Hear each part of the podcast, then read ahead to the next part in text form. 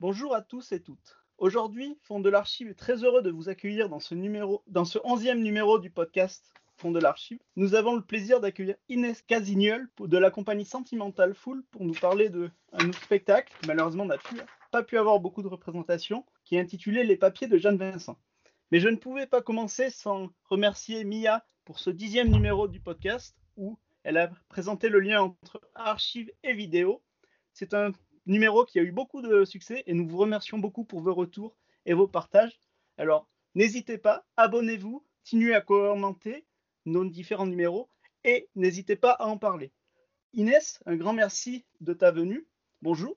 Bonjour. Alors, tu es ici pour nous parler du spectacle Les papiers de Jeanne Vincent. Tu fais partie de la compagnie Sentimental Fou. Est-ce que tu peux nous préciser, dans un premier temps, comment s'est construit ce projet euh, théâtral? En lien avec les archives départementales du Morbihan. Alors, euh, les papiers de Jeanne Vincente, euh, c'est une commande qui m'a été faite par euh, le département du Morbihan et les archives départementales du Morbihan. En fait, c'est dans le cadre de leur exposition sur les, châteaux du Morbihan. Il y a eu tout un cycle de, de recherche de la part des archivistes, puis d'expositions puis bah, dans les archives de Vannes d'informations et d'archives locales sur euh, les châteaux du Morbihan. Dans le Morbihan, il y a beaucoup de châteaux d'époques différentes. Donc, euh, une histoire de la construction du château et donc les, les, les, visiteurs étaient invités à découvrir euh, donc à la fois l'histoire des châteaux et la spécificité des châteaux du Morbihan. Et en fait, dans le, dans le cadre de cette expo, le, l'équipe des archives a voulu créer une forme spectaculaire qui euh, avait euh, pour objet d'être euh, d'être jouée dans des châteaux privés du département qui ouvraient pour l'occasion. Et donc ils m'ont sollicité pour me plonger dans un fonds d'archives privé du 18e et 19e siècle, plus particulièrement autour d'une femme qui s'appelle Jeanne Vincente de la Connelet, et donc à partir de son archive, je devais travailler sur le chartrier, transmettre ce que c'était qu'un chartrier, et donc écrire un spectacle et l'interpréter lors d'une tournée départementale dans quatre châteaux privés. Donc c'était l'occasion pour bah, les personnes du coin de découvrir des châteaux privés avec une visite du château et, puis de, découvrir un spectacle donc voilà un peu comment ça s'est fait. Et, donc on s'est rencontrés, il y a eu différentes étapes hein, dans le projet. J'ai d'abord découvert les archives de façon assez brute. J'étais en, résidence dans les archives avec des archivistes, en particulier Arnaud Guguin. Et du coup, il a fait de la paléographie pour moi, il m'a lu les archives. il y en a certaines qui remontaient jusqu'au du Moyen Âge, en fait, vu que c'est un chartrier et que c'est une collection de documents qui va appartenir à différentes époques. Et puis euh, voilà, j'ai commencé à essayer de me frayer un chemin euh, dans, cette matière. Et puis, euh, et après, bah, il y a eu un temps d'écriture, un temps de répétition et la création qui a quand même eu lieu euh, en septembre 2020 au domaine de Kerguénec, donc c'est dans le nord du Morbihan. Et il y a eu une première date de la tournée qui a eu, lieu au manoir de la ville Quénaud, à l'est du, Morbihan. Et, et, puis après, bah, on a dû reporter puis annuler la tournée en raison de la crise sanitaire, malheureusement. Mm. Alors, tu as parlé, c'est dans le cadre d'un cycle. Est-ce que tu as eu un lien avec les autres projets de ce cycle ou pas? En fait, c'était mmh, euh, j'ai employé le mot cycle presque à tort, euh, un peu à tort, désolé. Mais en gros, c'était une exposition. Et j'ai dit cycle d'exposition parce que cette exposition euh, était décentralisée dans des médiathèques du département. Ah oui, et donc c'était le seul projet. Il y, a, eu l'exposition et la pièce de théâtre. Il n'y a pas eu d'autres éléments en parallèle. Voilà. Justement, tu as bien précisé ton, ta première approche avec le chartrier. Est-ce que c'était la première fois que tu découvrais ce type de document? Quelles ont été euh, les difficultés euh, pour toi? Tu parles notamment en question paléographique, qui peut avoir euh, certaines difficultés. Quelle a été ta première impression quand tu es arrivé aux archives départementales du Morbihan et que tu as été dans cette résidence? Effectivement, j'avais jamais entendu parler de ce que c'était qu'un chartrier.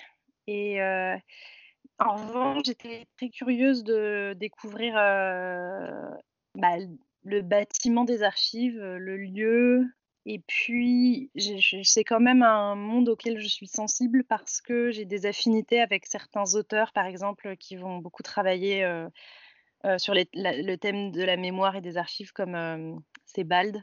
C'est un auteur allemand que j'aime énormément. Et du coup, je, je me sentais assez, assez proche de cet univers-là mais pas du tout à l'objet de l'archive, enfin du document administratif ancien, enfin puisque c'est ce à quoi j'ai eu affaire.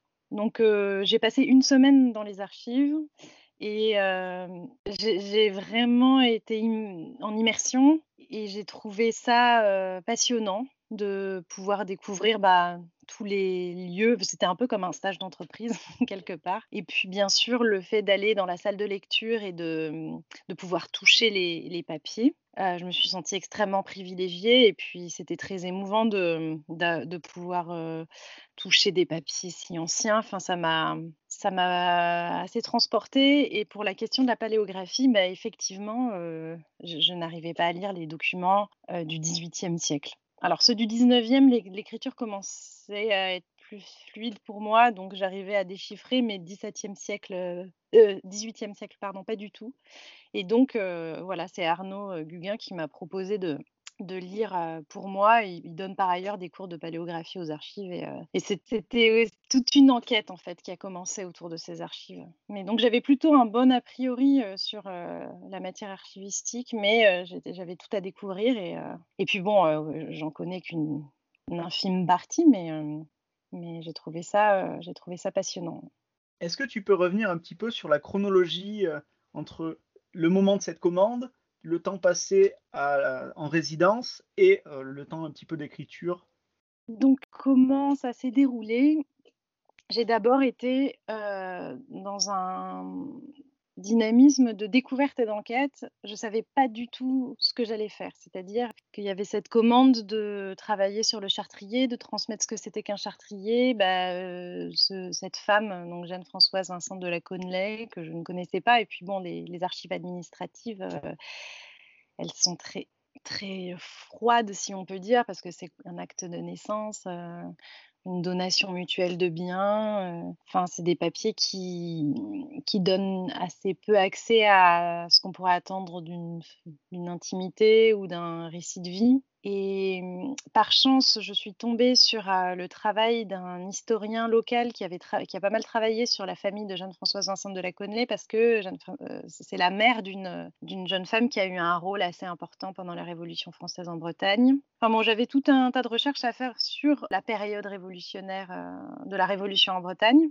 dans le Morbihan, et puis aussi sur ce que c'était qu'être une femme noble de, de la campagne à cette époque-là donc euh, fin de l'Ancien Régime, Révolution française et euh, début de l'Empire. Et donc j'ai été à la rencontre d'une euh, historienne rennaise qui s'appelle Solène Mabot, qui a fait une thèse sur les femmes pendant la Révolution. Et donc bah, en fait, j'ai un peu, je suis un peu devenue une archiviste du dimanche, comme je me suis amusée à le dire dans la pièce, c'est-à-dire que bah, j'ai dû faire des, recherches d'histoire en fait avant de pouvoir tirer un, fil narratif.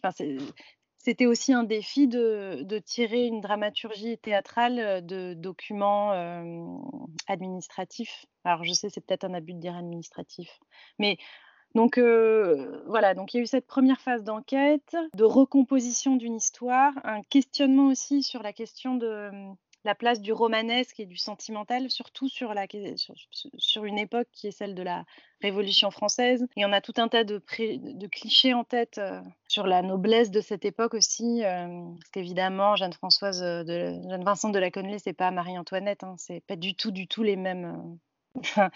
c'est pas du tout la, même vie ni la même, le même monde. Et oui, donc la place du romanesque, c'était aussi, bah, est-ce que je vais inventer une histoire sur cette femme? Est-ce que je vais essayer de recomposer une histoire un petit peu dramatique ou pas? Donc j'ai hésité et puis finalement j'ai pris le parti de rester extrêmement respectueuse des archives que j'avais et j'avais réussi à accumuler suffisamment d'éléments pour recomposer le fil de son existence quand même. Et étant donné qu'elle a eu une vie assez atypique et qui me permettait de transmettre suffisamment de choses sur bah, le, des savoirs assez situés sur l'histoire d'une femme bretonne noble pendant la fin du, du 18e. Je me suis arrêtée, enfin en tout cas pour le contenu des archives, j'ai vraiment en fait gardé les archives un peu dans leur, dans leur jus et pour pouvoir transmettre cette matière et trouver un, une porte d'entrée en fait.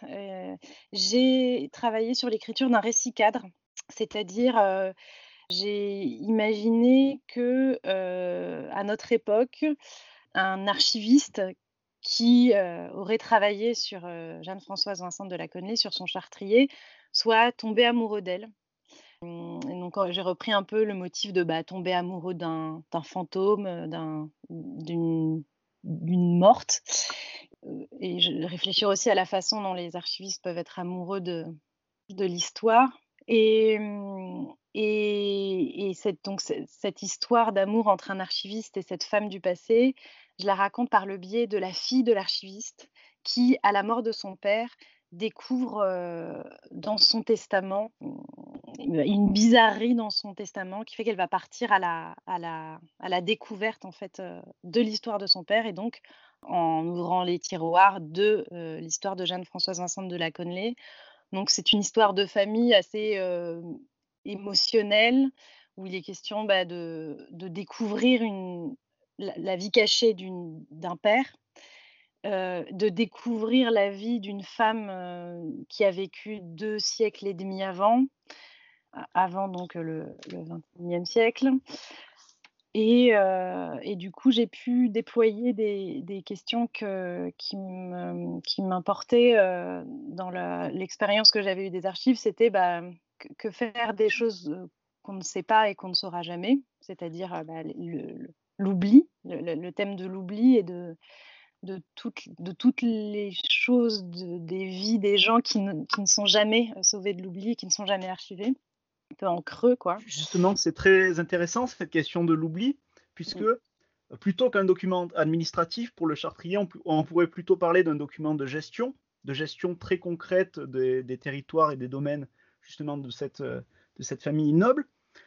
Est-ce que cette consultation du chartrier t'a fait ressortir d'autres personnages que, euh, que Jeanne Vincent et euh, notamment des, membres euh, de la campagne morbianaise de cette période. Est-ce qu'il serait question alors de personnes qui n'appartiennent pas à la noblesse? Oui.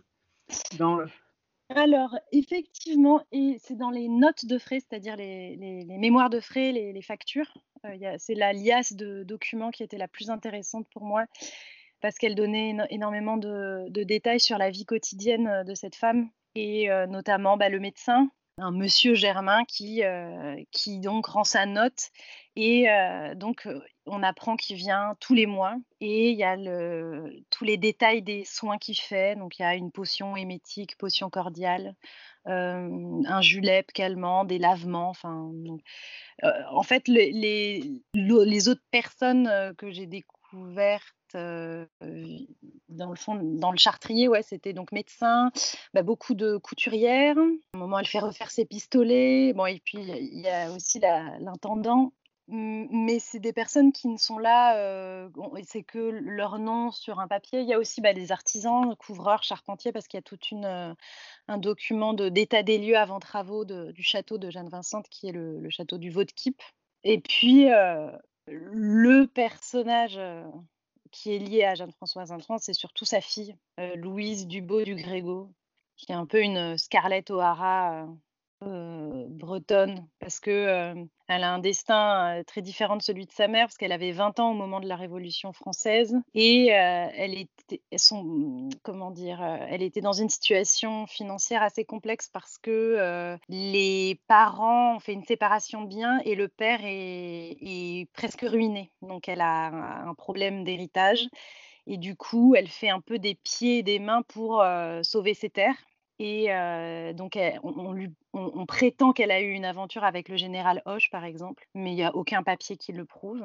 Enfin bref, en fait, sur, la vie de cette jeune femme, c'est un peu greffé, bah, ce dont je parlais tout à l'heure, une sorte d'interprétation un peu romanesque. Et puis évidemment, elle est surtout connue pour avoir été un peu complice du débarquement de Quiberon, c'est-à-dire le massacre des, nobles contre-révolutionnaires par, l'armée révolutionnaire républicaine. Donc, qui fait qu'elle n'est pas forcément très aimée des royalistes bretons, Louise Dubois du Grégo. Voilà. Mais, mmh, mais c'est vrai que les archives posent aussi la question bah, du fait qu'il y a, y a très les, gens qui archivent, ce sont des gens qui veulent aussi préserver leur pouvoir, leur domaine, leur terre, etc. Et qu'il y a énormément de, personnes qui sont oubliées dans, les archives. Mais j'avais lu un livre de Arlette Farge qui a travaillé sur la question, si je ne me trompe pas, à la fin du, XXe siècle et qui, c'était assez passionnant sur cette question un peu des, zones d'ombre hein, et des, zones obscures de, l'histoire. quoi. Justement, la, construction de cette, euh, de cette pièce de théâtre, tu as bien parlé de la question de l'histoire d'amour de l'archiviste d'aujourd'hui sur euh, la fille. Comment ça t'est venu cette, euh, cette idée? Est-ce que c'est en discutant avec des, des archivistes sur leur rapport au classement? Est-ce que c'est de la littérature que tu as lu qui t'a donné cette idée? Est-ce que c'est un avis très personnel? Comment ça t'est venu? Ça m'est venu parce que j'ai présupposé qu'il pourrait y avoir une attente d'une intrigue romanesque par rapport à la, période que j'étudiais. Donc je me questionnais sur bah, comment aussi j'avais envie de ramener des émotions et, de, et, une histoire intime je trouvais que c'était un bon canal pour pouvoir accéder aux documents du Chartrier. Et en fait, il se trouve que, mmh, en me renseignant sur Jeanne-Françoise Vincente de la Connelly, j'ai découvert que on lui prêtait une relation adultérine avec son régisseur. S'appelait Yves Lemoigneau. et donc c'est cet historien morbihanais qui, qui écrit ça, mais il n'a pas vraiment de preuves. Et, et du coup, je pense qu'il a écrit ça pour mettre un peu de croustillant dans son, dans son, dans, son étude. Donc, et aussi dans l'idée de dresser un peu le portrait d'une femme, d'une femme un peu, un peu mauvaise, un peu qui, qui, qui, va prendre des libertés vis-à-vis de son mari. Parce qu'il y a toute une, En fait, les Jeanne-Françoise Vincent s'est séparée de son époux, et donc voilà, on cherche un peu les raisons pour lesquelles elle s'est séparée de son époux. Et du coup, je me suis dit, ah bah tiens, on va se dire qu'il euh, y a une autre histoire d'amour entre elle. Je me suis dit, quel autre homme pourrait être tombé amoureux d'elle Et c'est comme ça, un peu par association d'idées. L'idée m'est venue. Mais il y avait un terreau quand même. C'est venu rapidement ou ça a été pas du tout. Non, non, c'était difficile. La, construction de l'histoire a été très progressive euh, et c'est pour ça qu'il y a plusieurs couches comme ça. Il y a la couche des archives, la couche du, de l'archiviste qui tombe amoureux de, des archives et, de, et puis la couche de la, fille de l'archiviste qui va découvrir l'histoire cachée de son père et, et découvrir qu'elle a une, une mère imaginaire aussi. Maintenant, tu as très bien abordé différents aspects, différentes thématiques euh, qui sont présentes dans la pièce. Si on devait faire un résumé un petit peu plus euh, construit sur le contenu de cette pièce, les papiers de Jeanne Vincent, comment tu la présenterais? Alors, je dirais que c'est l'histoire de Enfin, c'est Lola, donc une jeune femme, qui raconte euh, la découverte à la mort de son père archiviste, la découverte d'un dossier d'archives très complet sur Jeanne Vincente, donc c'est une femme du XVIIIe siècle. Et euh, Lola découvre que durant les dernières années de sa vie, son père a développé une passion amoureuse euh, pour euh, une sorte d'amour anachronique pour cette femme issue de la noblesse et une femme qui a elle-même une histoire assez mouvementée puisqu'elle a traversé la Révolution française et l'Empire et le rétablissement de la monarchie. Et du coup, dans les papiers de Jeanne Vincent, l'histoire de famille, l'histoire intime de famille et l'histoire du deuil d'une jeune femme pour son père défunt se mêle à une enquête archivistique. Voilà comment je décrirais l'histoire. Ouais. ça a été vraiment un travail de résidence. Tu avais euh, tes avis sur les archives, tu en as un petit peu parlé euh, déjà. Est-ce que tu pourrais préciser un petit peu comment tu as, quels ont été l'implication de cette présence aux archives sur euh, ta façon de voir le métier, de, de voir ce que c'est qu'un service d'archives, mais aussi ce qu'est une archive, puisque tu n'étais pas forcément habitué à un chartrier médiéval. Justement, tu, euh, tu nous as bien précisé dans un premier temps que tu avais tes visions sur les archives, tu euh, connaissais un petit peu le secteur et tu avais tes représentations. Est-ce que ce travail de résidence a eu un impact sur ta vision d'aujourd'hui et euh, pourquoi pas sur tes implications dans le futur, tes volontés de redécouvrir un petit peu autrement les archives? Bah, J'ai découvert des personnes extrêmement passionnées et des, gens que j'ai trouvés assez originaux et avec qui j'ai pris beaucoup de plaisir à échanger. De façon assez spontanée, j'aime bien l'histoire et j'aime bien la démarche objective des, historiens en fait. J'aime bien la distance que ça permet d'avoir sur notre époque. Et à l'avenir, je ne sais pas si. Bah, là, spontanément, bah, en ce moment, par exemple, je ne travaille pas du tout sur un, un projet d'archives, un, travail autour d'archives, par exemple. Mais par exemple, l'an prochain, je vais travailler avec le musée de Bretagne autour de, modèles de broderie d'une artiste bretonne qui s'appelle Jeanne Malduvel. Oui, je pense que j'ai une. Je pense que je vais sans doute être amenée à, refaire des enquêtes sur des, des, gens oubliés, des femmes aussi oubliées ou des, Ouais, parce que j'aime l'effet d'étrangeté du bah, de, des écritures anciennes, des langues, des formes de paroles anciennes. J'aime le la ouais l'effet d'étrangeté qui qui vient contraster, qui, enfin qui vient du contraste entre entre des modes de représentation et de paroles anciens et puis euh, puis la façon dont on vit aujourd'hui. Ouais, donc voilà, si, l'occasion se représente, euh, je pense que je n'hésiterai pas à me, replonger dans, euh, une création autour d'archives. Et puis, euh, bah, évidemment, ça me rend un peu plus sensible à la question. Et je pense que quand je vois, par exemple, dans les, médias des, expos d'archives et tout ça, bah, ça, ça, me rend un peu plus, curieuse et plus, intime avec, ce monde-là. Alors, il y a eu euh, quelques représentations, mais est-ce que, à ton avis, la, mise en théâtre d'archives qui ne sont pas forcément évidemment accessibles à des publics pour des questions par exemple comme la paléographie ou euh, d'écriture et d'accessibilité, tout le monde ne pense pas forcément à aller aux archives. Est-ce que la mise en théâtre, euh, dans la manière dont tu l'as ressenti, elle a pu permettre justement de découvrir ce milieu des archives par le théâtre? Euh, quelle, est ton impression? Bah, Des échos que j'ai eus, euh, j'ai senti que les gens étaient... Bah, il y a un aspect pédagogique en fait. Dans le récit que j'ai fait, il y, a, une transmission de, connaissances qui était... Euh, qui a été appréciée, d'autant bah, qu'elle était mêlée à une sorte d'enquête intime et familiale et puis, ce que j'ai trouvé intéressant, c'était et original hein, dans le projet des archives du Morbihan, c'était que c'était de relier la pièce de théâtre. Enfin, je jouais donc in situ hein, dans les dans les châteaux, donc dans des conditions aussi un peu tout terrain. Donc j'ai aussi dû imaginer une petite scénographie associée à à ces contraintes de tourner dans des lieux qui ne sont pas des théâtres. Et j'ai trouvé intéressant de décentraliser l'exposition dans des dans des coins du Morbihan où il n'y a pas forcément de, de, lieu de diffusion d'œuvres, et, et, aussi d'aller s'adresser à, des, à, des, à un public qui n'a pas forcément l'habitude d'aller au théâtre, et qui vont par exemple plus être intéressés par des visites de lieux de patrimoine. Enfin, j'ai trouvé que c'était. Euh, enfin, là, je parle de la façon dont le projet s'est organisé, parce que je trouve que c'est difficile de séparer le. Enfin, le, la pièce de théâtre, elle, elle, était intégrée à un projet plus large. Et, et je trouvais que ça faisait vraiment du sens.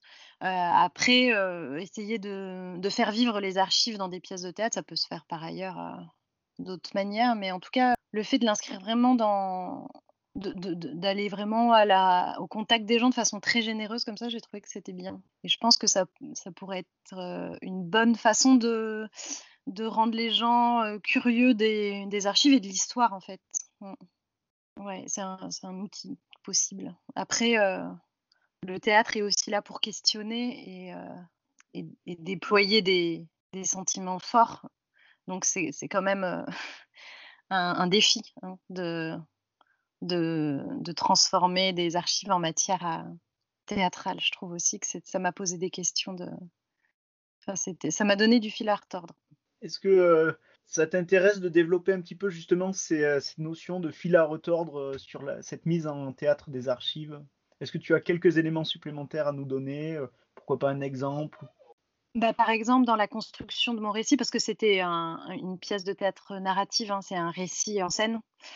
Voilà, comment, comment transmettre une archive sans, la, sans, sans trop la, la, dénaturer, lui faire raconter quelque chose qu'elle ne raconte pas ou, ou aller trop vite dans l'interprétation, parce qu'il y a quelque chose d'assez mystérieux dans l'archive. quand on n'a pas tous les éléments du puzzle. Enfin, enfin moi, j'ai été très soucieuse de pas raconter n'importe quoi. Alors, c'est moi, ça ne, ça ne concerne que moi. Hein. Et du coup, ne, étant, étant assez soucieuse d'être dans la vérité de ces archives, bah, j'allais pas non plus faire une conférence sur les archives qu'on m'avait confiées. Et je voulais que sur scène, le récit puisse